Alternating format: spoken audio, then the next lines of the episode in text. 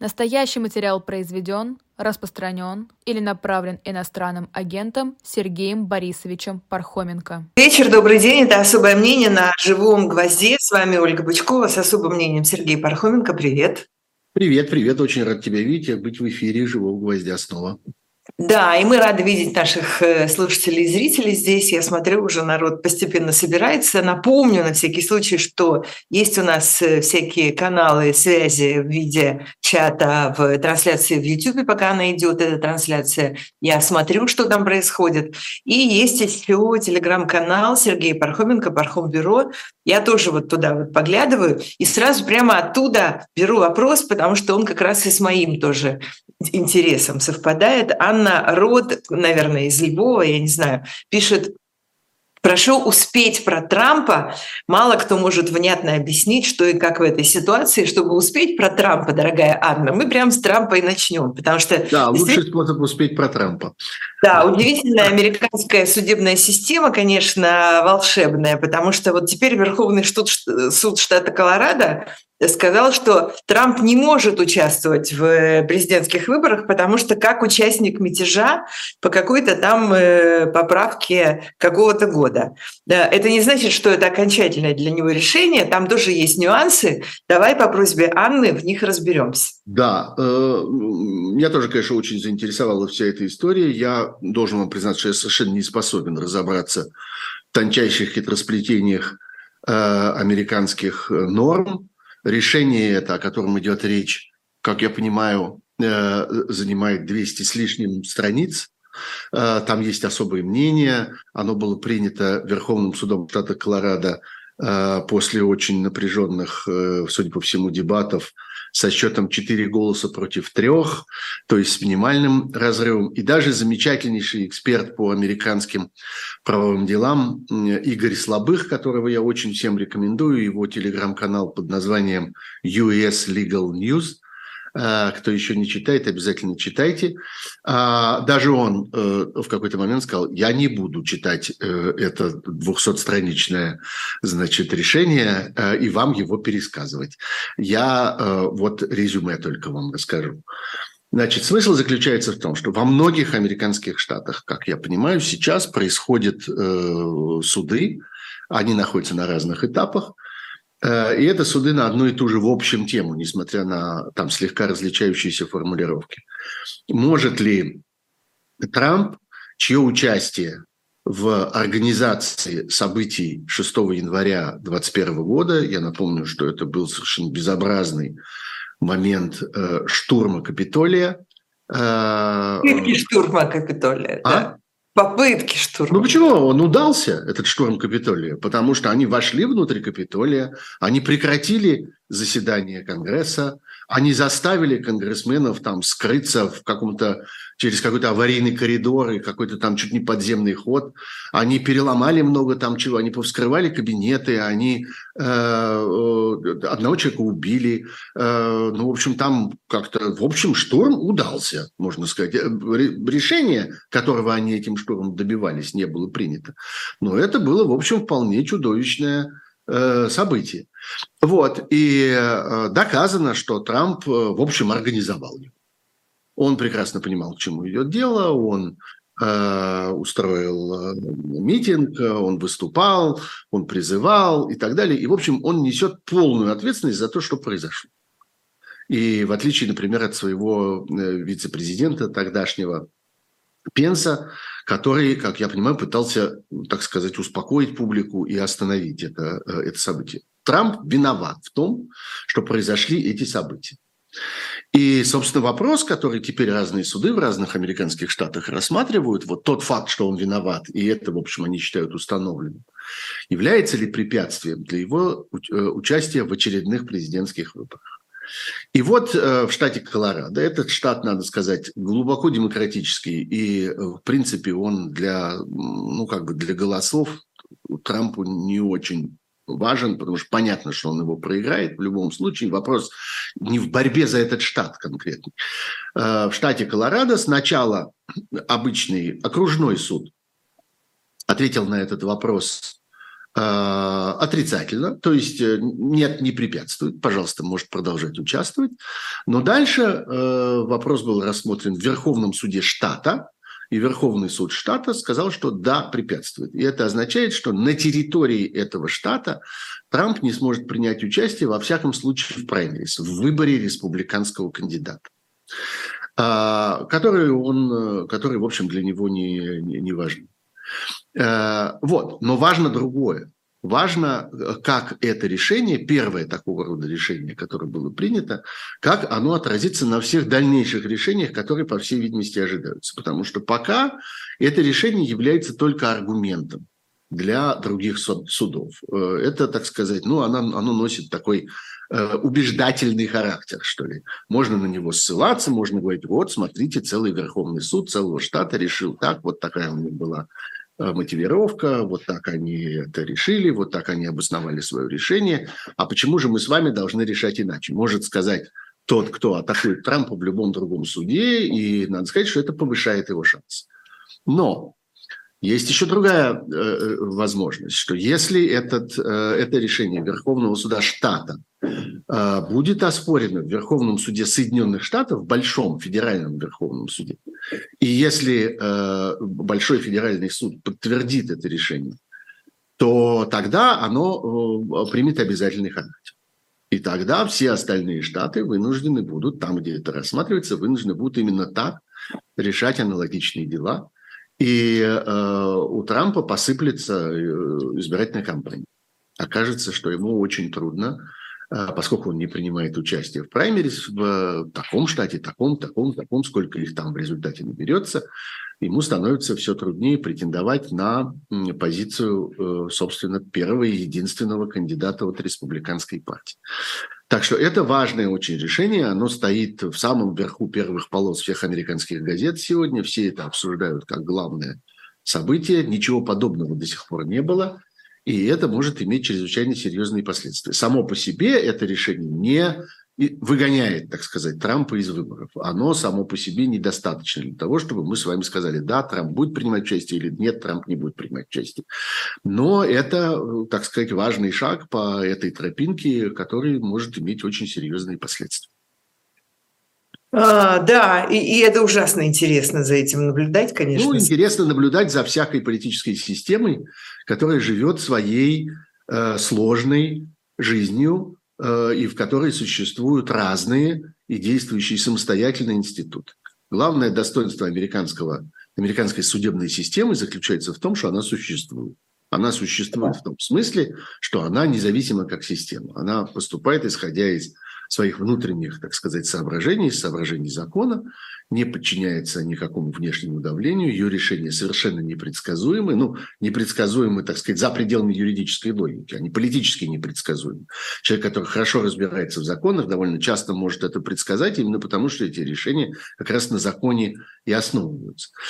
Вот, но смотреть на это, конечно, очень интересно и, я бы сказал, очень поучительно. Вот так работают, э, работает политическая система, несмотря на все претензии, иногда справедливые к ней, на то, что это бывает долго, сложно, затянуто, запутано и так далее. Ну, собственно, эта затянутость и запутанность – это плата за то, что это работает надежно.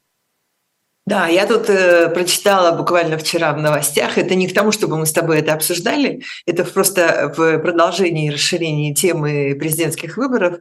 Э, Ильхам Алиев снова выдвинулся на пост президента Азербайджана. И не это, не это интересно, а смешно или, не знаю, прикольно, или я забыла об этом, или не знала, что в Азербайджане можно э, бесчисленное количество раз, неограниченное, выдвигаться и быть президентом. Э, и каждый срок президентский составляет 7 лет. И для Алиева это будет уже третий, или нет, четвертый. Ну, да. да.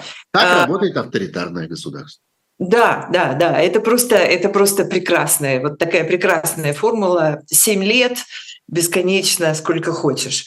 А, сюда же, сюда же э, тогда, продолжая президентских выборах, выполняя пожелания трудящихся э, подписчиков э, твоего телеграм-канала, Пархом Бюро, прям несколько человек пишут, например, Джордж Седов, про инициативную группу Дунцовой. Как кандидат она выглядит чем дальше, тем серьезнее. У них на сайте уже почти 200 тысяч выразили готовность поставить под, подписи.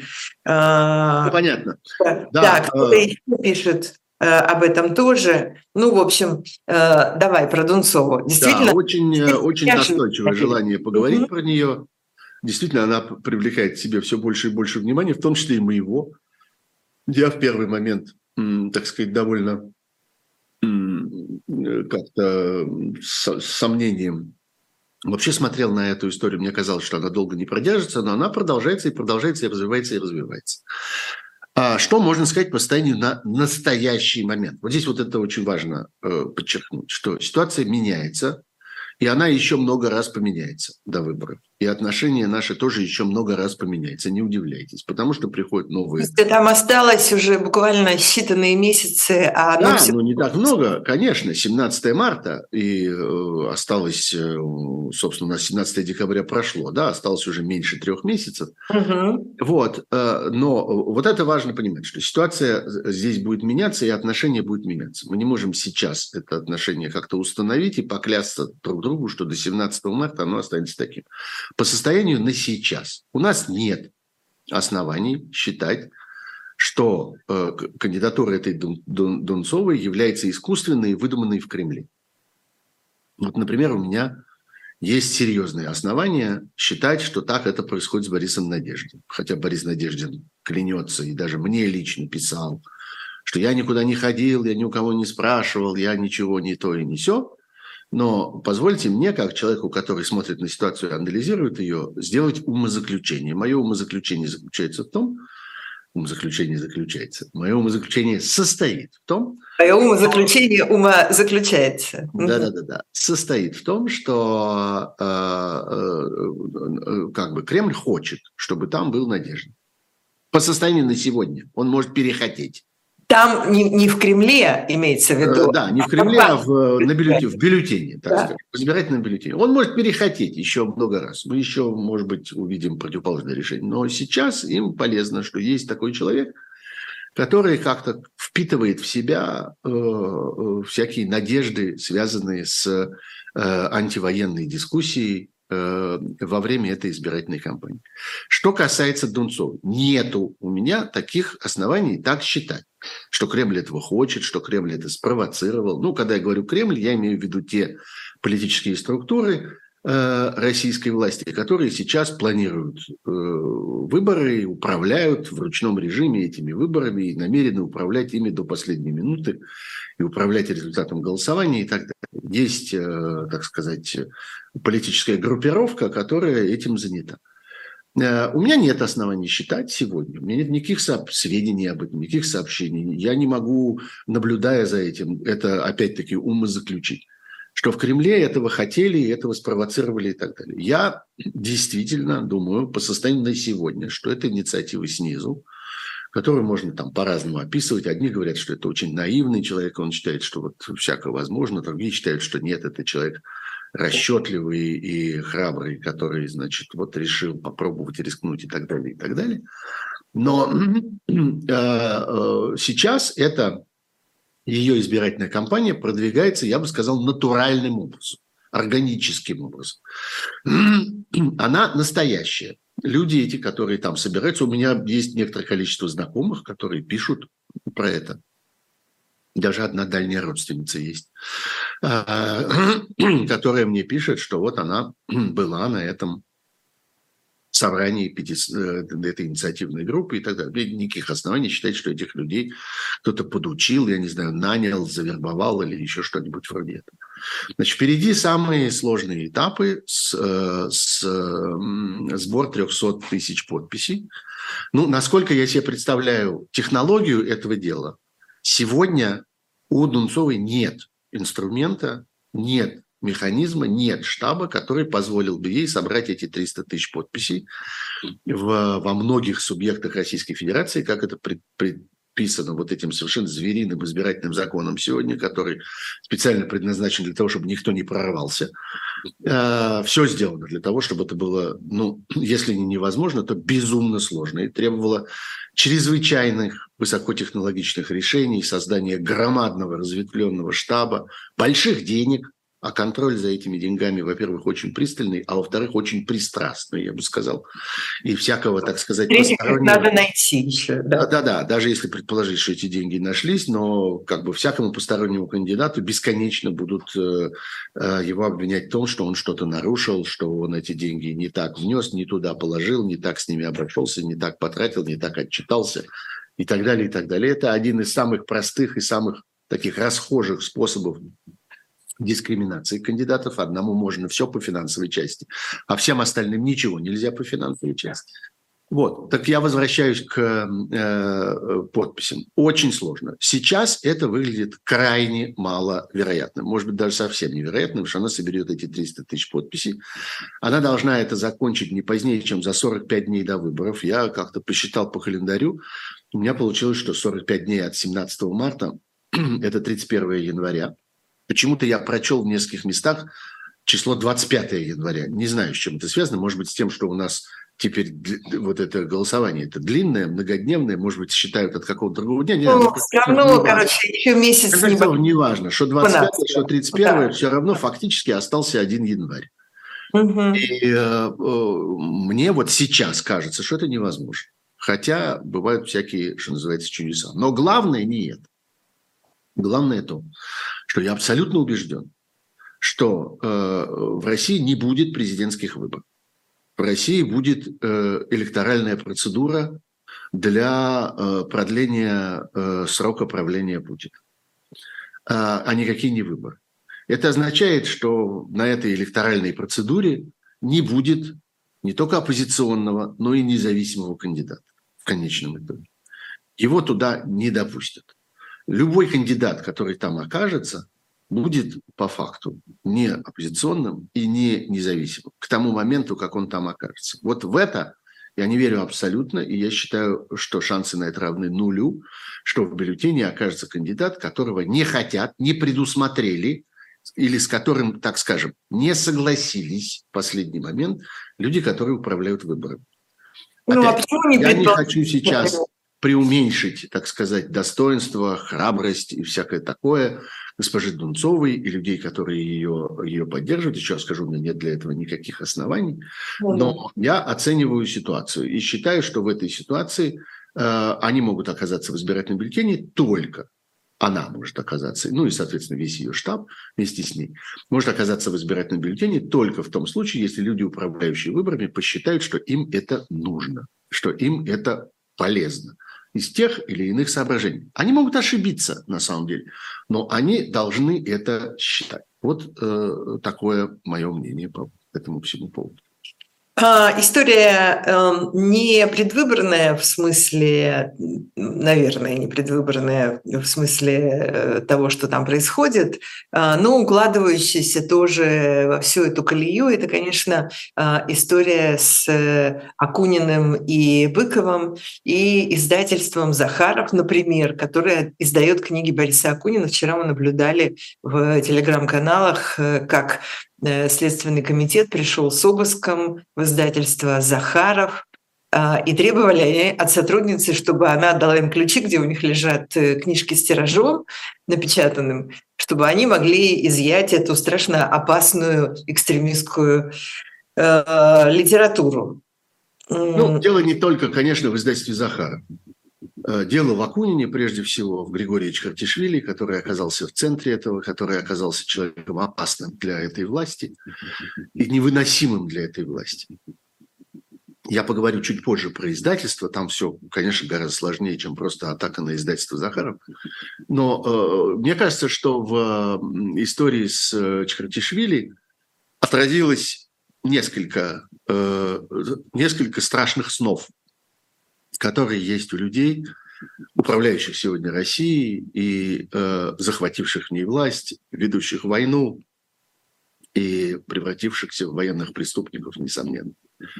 А, прежде всего, они видят в нем э, угрозу, постольку, поскольку это человек очень популярный и авторитетный. Я много раз про это говорил, что по истечении почти двух лет войны выяснилось, что за это время выкристаллизовалась некоторая группа людей, которые обладают авторитетом. Они самые разные в самых разных областях. Среди них есть экономисты, есть аналитики, есть э, просветители, которые специализируются на научно-популярной тематике, э, есть актеры, есть... А вот есть писатели. Разные есть. И, несомненно, я бы здесь поставил в один ряд там Гуриева, Алексашенко, и Акунина, и Быкова, и еще других людей, которых уважают и к которым прислушиваются по истечении этих двух лет.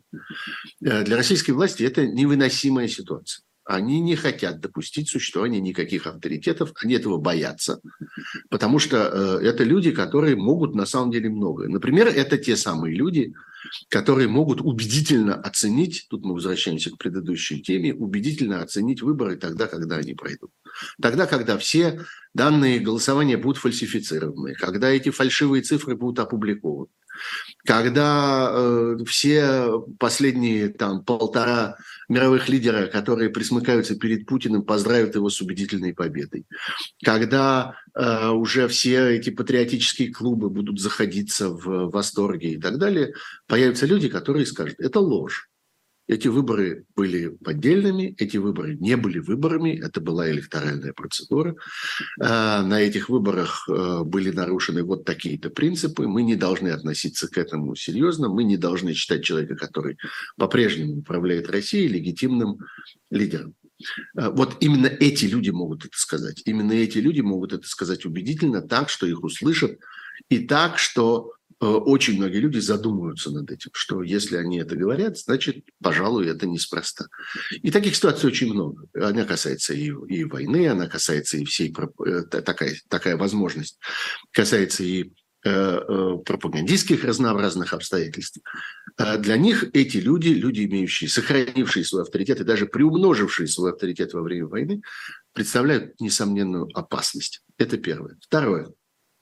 Это люди, которые дискредитируют, я бы сказал, до степени унижения и уничтожения тех, кто присмыкается перед властью. И они сами это прекрасно понимают. Возникает сравнение. И сравнение не только заключается в том, что одни э, как бы держат себя с достоинством, а другие унижаются. Одни как-то э, действуют спокойно, Э, рассудительно, убедительно и так далее, а другие непрерывно впадают в какие-то истерики. Вот здесь возникает, скажем, мотив денег. Очень важный, гораздо более важный, чем, чем многим кажется. Вопрос не только в зависти, что вот Акунин много заработал, Чхартишвили в смысле, а, а вот я тоже хочу много заработать.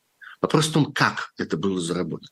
Штука заключается в том, что да, среди людей, которые поддерживают режим, среди тех, которые присмыкаются перед властью, которые служат сейчас Э, опорой этого демагогического, я бы сказал, режима и этой пропаганды и так далее. Там есть люди очень богатые, не просто обеспеченные, очень богатые, осыпанные, что называется, золотым дождем. Но они знают, чего им это стоило. Каких унижений, каких гадостей, мерзостей, как они ползали, как они лизали, как они э, подхалимничали, как они халуйствовали, как они врали, как они предавали всех вокруг, как они сдавали все, что им когда-то было ценно и дорого и так далее. Они же про себя все это знают. И они видят напротив себя человека, которому не понадобилось все это делать который сумел заработать свои деньги совершенно другим способом. Он писатель, он писал книги, эти книги нравятся людям, люди верят этим книгам и, и, и этому автору, люди хотят этих книг и этого автора в самых разных формах этих книг, и бумажных, электронных, и звуковых, и каких хоть экранизаций и всего прочего. Хотят, они этого хотят. И когда сегодня один из этих хлуев пишет мне э, как-то «не должен человек, который там придерживается таких-то мнений, зарабатывать в, в, в нашей стране. Я у него спрашиваю, а что он, собственно, не должен? Это кто определил, что он не должен? Вот люди, которые, собственно, платят ему деньги. Ему же не Путин платит, не государственное казначейство, не Министерство культуры, не Министерство обороны. Это люди несут ему свои деньги, потому что они любят его, верят ему, ценят его и хотят его как автора. Вот они решали, решили, должен он или не должен, можно ему или нельзя. И вот это, конечно, для них совершенно невыносимо. Это важная, по-моему, вещь, которую тоже я хотел бы изложить и подчеркнуть. Давай, может быть, сделаем небольшую Давай, паузу. Да, потому что а дальше ты вернемся к техническим обстоятельствам, к издательству. Да, обещала рассказать и про... вот этому всякому прочему. Там есть о чем поговорить тоже. Да, про издательство Захаров э, и что там происходило вчера. Э, это мы все продолжим обсуждать после небольшого перерыва. У нас сейчас маленькая реклама э, специально для наших слушателей и зрителей, чтобы они не забыли, сколько у нас всего прекрасного на живом гвозде. Потом я расскажу про одну хорошую книжку, но коротко. А потом мы продолжим наше особое мнение.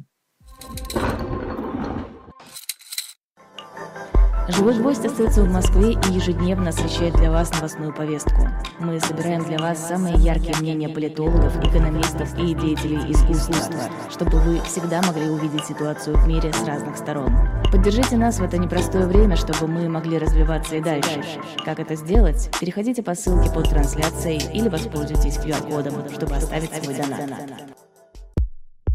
У нас есть парадоксальная ситуация – это непросто, потому что останется в истории. Ну, Владимир Борисович, вы прям как ребенок. У вас есть лучшие средства обороны? Нету.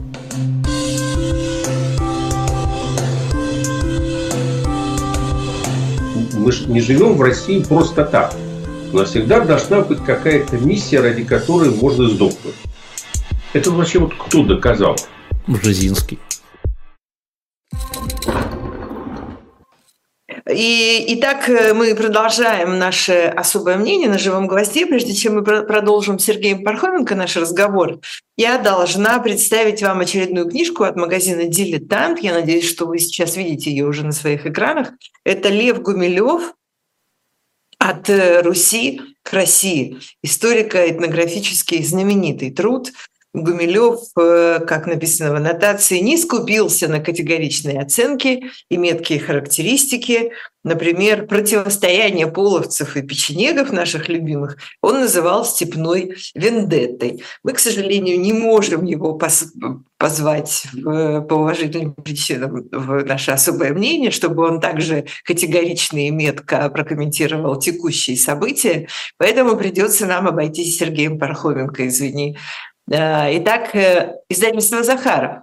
Вернемся. Да, ну давайте сначала вот так yeah. разговор. Сначала о каких технических вещах, а потом Давай. еще будет важный, э, важное заключение, которое, мне кажется, полезным о том, зачем им это все нужно. Значит, действительно, вчера произошла атака на издательство Захаров. Издательство очень важное, так сказать, в судьбе писателя Акунина, э, в судьбе автора Акунина и писателя Григория Чертишвили. Потому что это было первое издательство, которое ему поверило очень много лет тому назад, когда еще никто не знал этого имени. Ну, то есть имя Чертишвили все знали, он был известным редактором, заместителем главного редактора журнала иностранной литературы, известным переводчиком, литературоведом и так далее, но никто не знал, что он пишет вот такие книги. Он это тщательно скрывал, была большая мистификация фальсификация. И вот он открылся этому самому издательству Захаров, и издательство Захаров ему поверило. Надо сказать, что он открылся после того, как многие другие издательства в том числе те, которые потом много лет бесконечно сражались за благосклонность Григория Чертишвили и умоляли его дать им издавать его книжки, они ему отказали. Ну, не зная, что это он. Какой-то автор самотечный прислал какую-то книжку, как-то что-то предлагает. Ну, не увлеклись. Да, зачем? Как у Джан Роулинг была такая да, же. Ровно как, да. Ну, таких историй миллион в мировой литературе. Ну, вот у Джан Роулинг тоже известно, что ей там 40 издательств отказали, прежде чем 41-е согласилась. Так это было и в судьбе Чхартишвили. Все ему отказывали, и в какой-то момент вдруг этот Захаров как-то э, поставил на этого нового автора и вложил очень много сил в это. Даже больше сил, я бы сказал, чем денег. И они, я помню, рассылали это. Я тоже в свое время получил от них эту книжку со словами, что вот, пожалуйста, посмотрите, у нас появился новый замечательный автор, посмотрите, какой чудесный роман. Это был роман Азазель, знаменитый, который, теперь знаменитый, который самый первый у Чхартишвили. Ну и, конечно, они этим вытянули свой золотой, так сказать, билет, потому что все эти годы Они продолжали быть одним из ключевых издателей. Они, конечно, заработали серьезные деньги на этом. И, так сказать, издательство Захаров не знало горя с тех пор и издавало вообще, что хотело. Массу всяких книг, которые в коммерческом смысле совершенно э, заведомо как бы без, без, безуспешные, но тем не менее им хотелось их издать, и они для своего удовольствия и удовольствия читателей их издавали. Вот, э, заслужили. Ну, ничего не скажешь, заслужили. Э, это тот случай, когда им, так сказать, вот как-то э, их труд оказался не напрасным. И их, так сказать, риск оказался не напрасным. Надо заметить, что Чкартишвили все эти годы очень сложным образом выстраивал свои отношения с разными издательствами, раздавая разные свои проекты в разные руки – старался не складывать свои яйца ни в одну корзину, ни в две корзины, ни в пять корзин, а раскладывать их вот как целым веером по всему прилавку.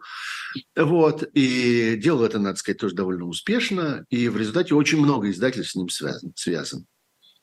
И э, все они испытывают сейчас э, давление. Вот мне известно, что еще одно довольно большое издательство сегодня – тоже э, обнаружила у себя визит э, из Следственного комитета. Я не уполномочен пока раскрывать эти данные, но знаю про такое издательство. Они сами расскажут, когда посчитают нужным и когда эта история там чем-нибудь закончится. Так что этот веер, так сказать, раскрывается все дальше и дальше. Все это продолжается. Вот. Но они и... все равно приходят э, для того, чтобы... Да, они будут приходить, они будут приходить везде, они будут... Не для того, чтобы реально изымать, например, там вот эти вот ужасно опасные книжки. Э, по-разному. И в каких ситуациях они требуют предъявить им ключи от... Ну вот, собственно, у Захарова они прямо пытались взломать э, склад и начать арестовывать тиражи, которые там хранятся, при том, что это абсолютно беззаконно. А арестовывать и изымать можно только те книги, даже по российскому вот этому ужасному федеральному закону, ну, если хотя бы вот хоть как-то в него всматриваться, то там сказано, что изъятие возможно тогда, когда сам этот материал носит экстремистский, террористический и всякий прочий характер. Разумеется, ничего этого в этих книгах нет. Во всяком случае, никто и никогда э, этого не доказал, не было никогда никаких экспертиз, ничего этого не происходило. Вот. Э, и понятно, что ну, по-разному. Кто-то все сдаст сам, кто-то все сам закроет, прекратит, отменит, ровно как крупнейшее российское издательство АСТ это сделало несколько дней тому назад, заявив как бы самопроизвольно, как это можно как бы подумать, глядя со стороны, хотя на самом деле, несомненно, и нам хорошо это известно, под непосредственным давлением сверху, это была не их инициатива, они ни за что бы не стали этого делать, хотя бы потому, что для них это чрезвычайно важный, так сказать, элемент их бизнеса, а издательство АСТ как раз оно такое настоящее коммерческое предприятие, которое больше всего озабочено своими доходами, озабочено своим бизнесом, выручкой, ебедой и всякими прочими экономическими показателями. Вот. А, но, конечно, многие улеглись сами. И мы это видели в свое время и продолжаем видеть, скажем, на книготорговых сетях, которые оказались самым слабым элементом всей этой системы, они очень быстро сдались. И первыми стали забегать. И первыми стали ставить на книжках э, Акунина или Улицкой э, ярлыки «иностранный агент», при том, что они не являются никакими иностранными агентами. Кстати, Акунин до сих пор не является иностранным агентом. Но огромное количество его книг было оклеено этими ярлыками, завернуто то в пленку, то в какую-то крафтовую бумагу, то еще во что-то, потому что им было очень страшно, этим, которые торговали. Торговали, распространяли и всякое прочее. Они боялись, что придут и донесут, и осудят. Вот. А, э, так это и происходит, и будет происходить э, здесь дальше. Тем более, что вот издательство «Захаров», например, является собой пример противоположного поведения. Они не только раньше времени сами не забежали впереди паровоза, они, наоборот, продемонстрировали свое, так сказать, упорство и храбрость определенную, и верность каким-то честным принципам, и не стали ничего изымать, ничего прекращать, ничего ниоткуда удалять, ничего объявлять по этому поводу. Уже даже после того, как э, Чкартишвили был объявлен террористам и, э, и экстремистам и всем на свете.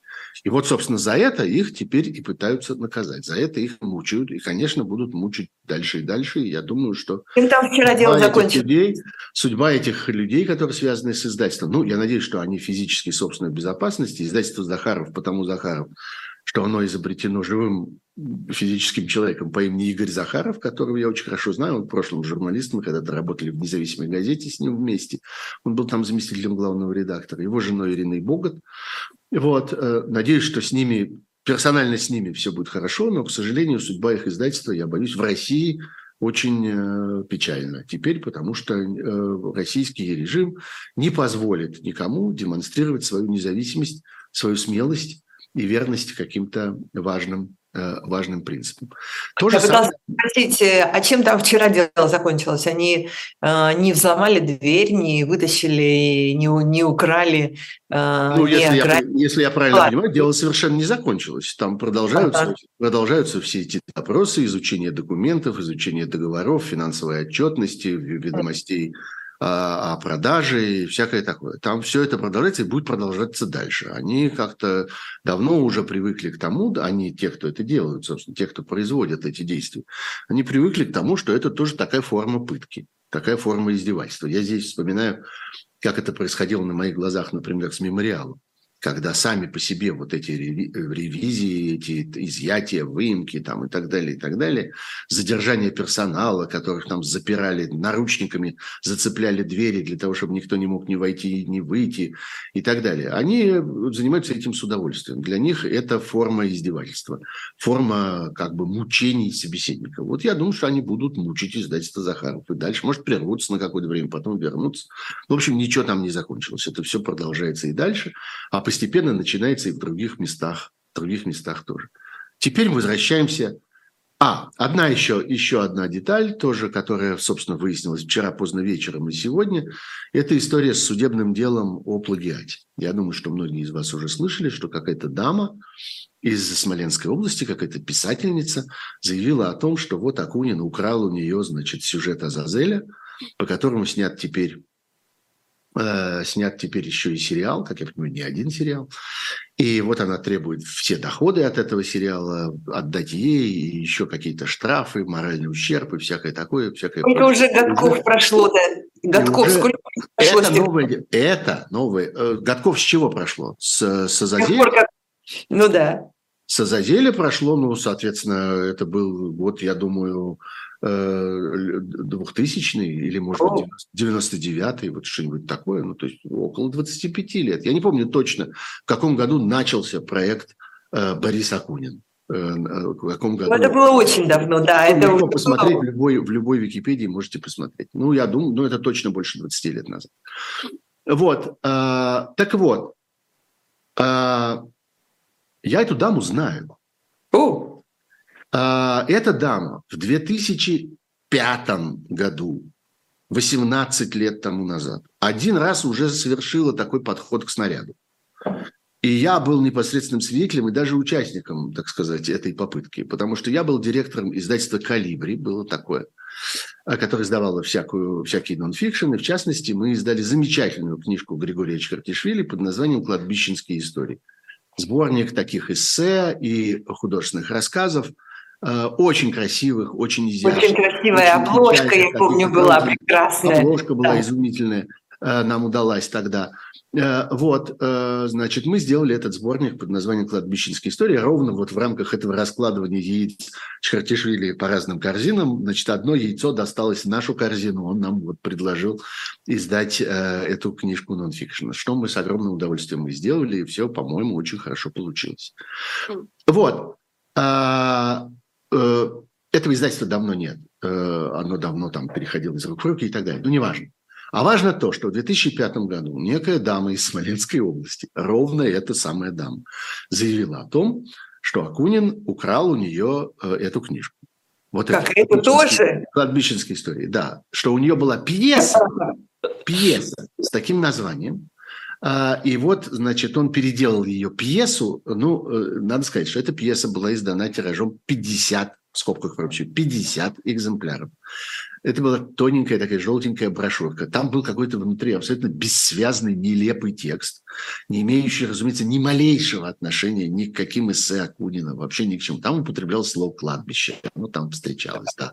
Но я думаю, что мы можем найти еще другие литературные произведения, где употребляется и упоминается... Нет, слово «кладбище» и слово «история» вот. тоже изобрела дама. Да-да-да. Вот. И был суд, Прям дело дошло до суда. Сколько я помню, Тверской суд как бы рассматривал ее иск, по-моему, на 100 миллионов рублей. Тогда она пыталась, значит, добыть.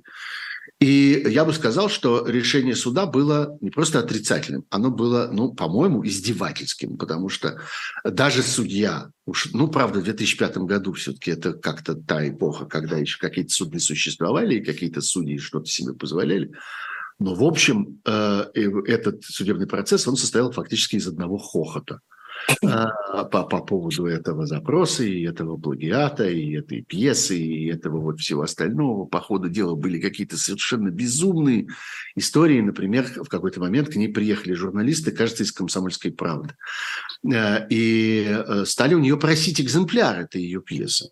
Она сказала, он стоит 30 тысяч долларов, сказала она, поскольку это мировая сенсация, поскольку сейчас весь мир, затаив дыхание, значит, ждет окончания этого процесса и моего иска, то я не намерен с вами сотрудничать за даром. 30 тысяч долларов и экземпляр ваш. Ну, они как-то пожали плечами, ушли, по-моему, нашли это там в какой-то городской библиотеке, что ли. Вот и. Что-то, вроде этого. Ну, в общем, короче говоря, это очень странная дама, я сейчас не хочу употреблять всякие эпитеты. Она давно хочет. Она очень давно хочет. 18 лет, по меньшей мере, как она хочет. Но вот теперь она решила, что, может быть, сейчас правильный момент. К сожалению, это теперь обычное дело.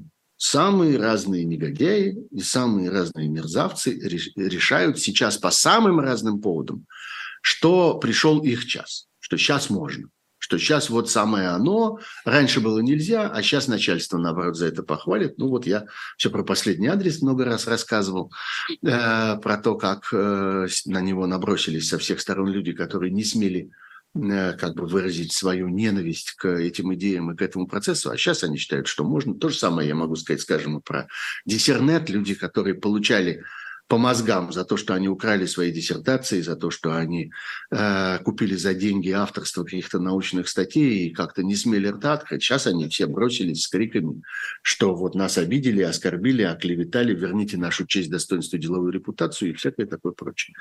Потому что сейчас можно. И, конечно, это вот эту культуру доноса очень поднимает, очень развивает, очень э, как бы создает много э, возможностей для э, разного рода людей бесчестных. К сожалению, да, заодно и людей нездоровых, прям скажем, больных. Как-то возбуждает, пробуждает, как бы создает у них обострение и всякое такое. Еще хорошо бы разобраться, в каком случае мы имеем дело с одним, а в каком случае с другим э, фактором такого рода. Теперь про политику. Зачем, зачем а, им это надо? Погоди, а, важная вещь, я, хочу, давай, давай, я да. хочу это закончить. Это важная вещь, которую я считаю себя обязанным говорить на эту тему. Я уверен, что есть дополнительный фактор в этом деле э, Чхартишвили, э, он же Акунин, и деле э, Дмитрия Быкова, который нас еще ожидает, потому что с ним, с ним тоже все Э, чрезвычайно плохо, его книги изымаются, он еще не назначен ни экстремистом, ни террористом, но... А всего лишь иноагентом. Кажется, э, да. да, всего лишь иноагентом, в отличие от Чертишвили. Но я думаю, что приключения его, к сожалению, еще не закончились, и еще, так сказать, нас ждет много всякого интересного, и в его случае тоже. И этими двумя дело тоже точно не кончится. Я готов назвать еще несколько имен, не буду их называть, меня уже несколько раз просили их назвать, я их точно знаю, но называть их не буду, но есть... Нет, даже, даже не вздумай вслух да, Еще несколько имен, которые, я да. думаю, будут, будут зачесаны, так сказать, под эту же гребенку. Не Зачем? навлекай. Да. Зачем? Затем, что это зонтичное дело. Затем, что это в какой-то мере похоже по структуре на то, что происходило вокруг Навального и ФБК. Когда создается некое дело, которое безразмерно, которое позволяет втащить в него любое количество любых людей. И задача заключается ровно в этом.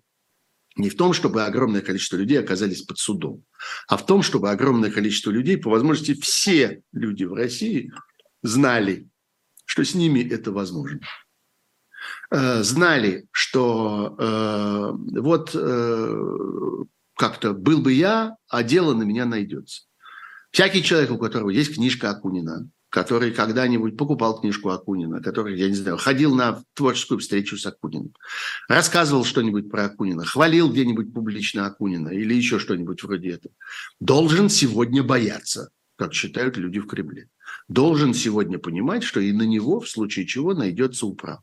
Таких людей миллионы и миллионы и миллионы на самом деле. Некоторых, у некоторых взять... даже есть и книжка Акунина, и книжка Быкова, например. На Конечно, и таких людей довольно много, которые читают и того, и другого, и еще вот тех писателей, имена которых я не назвал, но которые вполне могут пойти туда же, а, и эти книжки у них есть. Это позволяет, вот это и есть переход к массовому террору от индивидуального террора к массовому. И поэтому, в, точ, в частности, это новый этап, и не нужно этого недооценивать. Вопрос не только в том, о чем написал сам Чхартишвили, когда он написал, что вот со сталинских времен не объявляли писателей террористами, из глубоких советских времен не запрещали книги. И это вот новый этап. Конечно, он прав, это новый этап, он заключается и в этом. Но еще он заключается в том, что это переход к действительно массовым репрессиям. Потому что даже людей, которые поддерживали или что-нибудь донатили, или как-нибудь участвовали в каких-нибудь акциях ФБК, их много. Но их все-таки не так много. Все-таки речь не идет о там, десятках, может быть, сотнях миллионов людей, которые так или иначе имели к этому непосредственное отношение. А в данном случае идет. В данном случае это возможность натянуть эту историю на абсолютно любого человека, и абсолютно любого человека держать в страхе. Это и есть террор. Террор – это что такое? Это когда всем страшно. Вот задача заключается в том, чтобы страшно было по возможности всем, чтобы люди понимали, что если ты не, по, не пошел по повестке в мобилизацию, если ты не согласился участвовать в какой-то публичной акции, если ты школьный учитель и без достаточного рвения как-то ведешь эти самые э, часы накачки детей как-то, или отказываешься позвать в школу очередного пригожинского убийцу – Э, в маске. Они почему-то всегда к детям приходят в масках. Это совершенно поразительная история. Прошу прощения. Вот. Если ты не выражаешь достаточного энтузиазма по этому поводу, у тебя книжку Акунина найдут. И тогда узнаешь, как оно. Тебя тогда окажется, что ты террористов поддерживаешь. И не только Акунина, а еще и вот этого, вот этого, вот этого и вон того. В смысле, ты хочешь вот сказать, что... означает этот новый этап. Раньше подбрасывали наркотики, а теперь будут подбрасывать книжки Акунина? Например. Ну, их не нужно подбрасывать. Они, в отличие от наркотиков, действительно у всех есть. Наркотик еще надо подбросить. А книжку Акунина, ну, ну да, ну зайди как-то в любой, хоть сколько-нибудь вообще читающий дом, в дом, в котором есть какие-нибудь книжки. Найдешь там книжку Акунина, более или менее. Не ту, так эту, не такую, так сякую. Э, хочу успеть э, обсудить с тобой еще одну тему. Владимир Путин, э, который не только выступал тут на этой прямой линии, а потом где-то еще и где-то еще, но вчера он сделал еще одно заявление. Мне показалось, что он пытается как-то оправдаться и отъехать назад, но я не совсем в этом уверена. Спрошу у тебя. Соединенные Штаты специально втянули Россию и Европу в конфликт в Украине, он сказал на Украине, и у Москвы не было иного варианта, кроме как начать специальную военную операцию. Да. Они специально добились в этом смысле своей цели, растащили Россию и Европу и так далее, э, и так далее. Это что такое? Это, по, существу, это... по существу в этом нет, казалось бы, ничего нового, потому что, да, он много раз говорил, нас заставили, нас обманули, они, значит, нас спровоцировали э, и всякое такое прочее. Каждый раз это вызывает э, ну, некоторое недоумение, потому что хочется спросить, а что ж ты такой, э, такой глупый? условно говоря. Что ты такой доверчивый? Что это за такой президент, главнокомандующий и всякое такое, которого все обманули, как-то все ему не то рассказали. Одни ему не то рассказали, вот как, как э, Шойгу э, буквально тоже вчера, что ли, а чуть не там же был, на этом же мероприятии, когда он какие-то совершенно умопомрачительные байки ему загибал по поводу э, потерь украинских и по поводу, так сказать, мощи российской армии, как он выразился, самой боеспособной в мире и так далее, тоже же ведь обманывает. И когда-нибудь можно будет сказать, ну он меня обманул, ну, что я могу поделать? Он меня в самом начале обманул, сказал, что за три дня все это как бы при помощи ОМОНа сделаем, а потом вот обманулся этим. Ну, вот смотрите, какой он оказался ужасный. Когда-нибудь мы это услышим обязательно. Ну, если они доживут до этого. Или хотя бы кто-нибудь из них доживет. Вот. Так что, да, он все время, Путин непрерывно про это говорит, что его втянули, спровоцировали и так далее. Вопрос заключается в том, что это становится главным и, по существу, единственным мотивом после того, как вся остальная сухая листва осыпается с этого всего. Остается вот это. Потому что мы же помним, что когда-то были там нам нужны гарантии того и сего. Мы требуем так и сяк. Мы, уберите это, верните то, как-то денацифицируйте, демилитаризируйте, де чего-то еще ценируйте. Вот это бесконечное было очень много же пожеланий, очень много строгих решительных требований. И хотя их иногда еще каким-то слабым голоском вроде иногда пытаются повторить, как-то напоминают про них там, типа, мы не меняем наших э, э, целей этой военной операции. Они остаются те же. Ну да, вы только их не достигаете совершенно. А так вы, конечно, их не меняете. Подожди, вот э, в связи с этим вопрос тогда у меня такой по поводу целей и достигают или нет. Потому что а, ведь почему, почему я сомневаюсь в том, что это вот такие вот отмазки, которые непонятно, как будто бы, как будто бы какие-то оправдательные.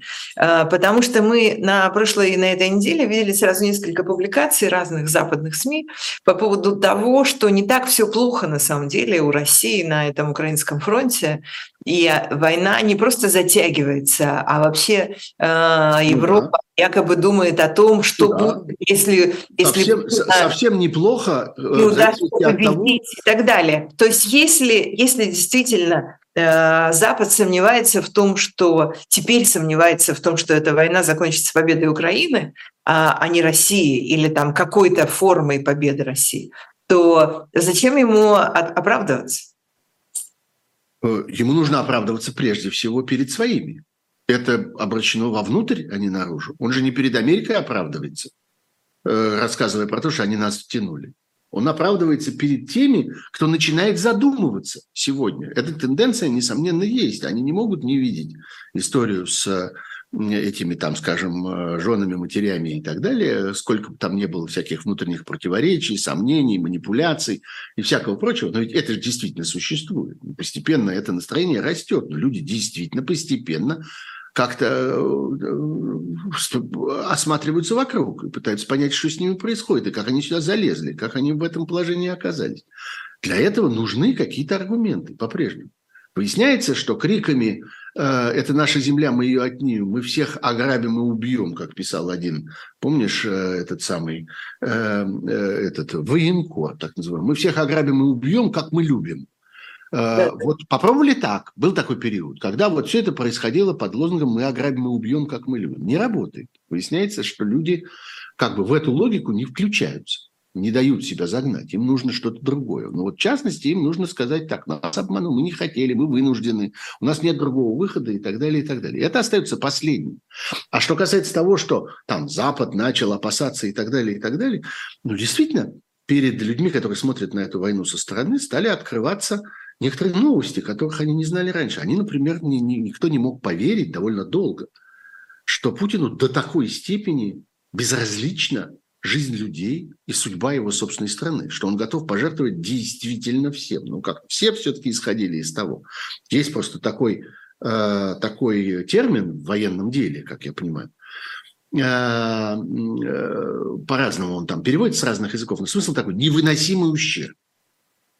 Вот у каждой страны есть свой уровень невыносимого ущерба. Вот что нужно с этой страной сделать, чтобы страна сказала, так, все, мы на этом прекращаем. Где-то нужно уничтожить какую-то часть населения, где-то нужно, не знаю, нанести э, удар по какому-то большому и очень важному городу, одному. И это будет, я думаю, что если разбомбить Париж, это будет невыносимый ущерб для Франции. Франция не сможет, так сказать, смириться с э, потерей Парижа. Даже если Бордо, Тулуза эм, э, и, и прочий Марсель останутся вообще в целости, сохранности и неприкосновенности. Э, это я так, для примера. Не дай бог как-то. Пусть с Парижем все будет хорошо. Вот. Но э, вот есть вот этот уровень невыносимого ущерба. Выясняется, что этот уровень для Путина и вообще для путинского режима невероятно высок. Что они готовы смириться более с чем угодно, с любыми жертвами, с любыми потерями, с любой жестокостью, с потерей человеческого облика, с э, превращением самого общества. Вот ведь еще что, что важная вещь. С превращением самого общества в какой-то дикий зоопарк который наполнен людьми, возвращающимися или там уцелевшими с войны, мы еще этого э, эффекта не имеем в полной мере. Мы имеем пока только вагнеровцев, которых возвращают обратно, и которые там убивают, режут, насилуют, жгут, и, и, а потом идут в школу. Вот, так что, э, э, так, э, так что вот, Э, э, давай я, давай, давай еще просто у нас осталось уже буквально меньше минуты, но я все равно тебя спрошу в связи с этой темой о заявлениях президента Украины Владимира Зеленского по поводу э, мобилизации в Украине. А, ну, тяжел, тяжелейшая история. Украины не хватает. Украины не хватает то, про что, собственно, давно уже мы начали говорить, о том, что ресурс ее не безграничен – единственное, что может увеличить этот ресурс, это поставки современного оружия.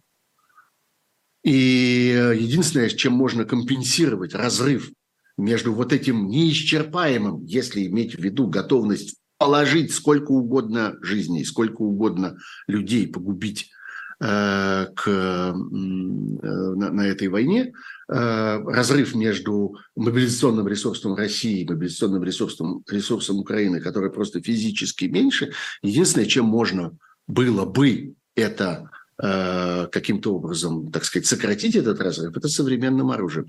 Когда возникли проблемы с этим оружием, они возникли. К сожалению, мы видим, что в течение этого года Украине был э, пообещан миллион снарядов.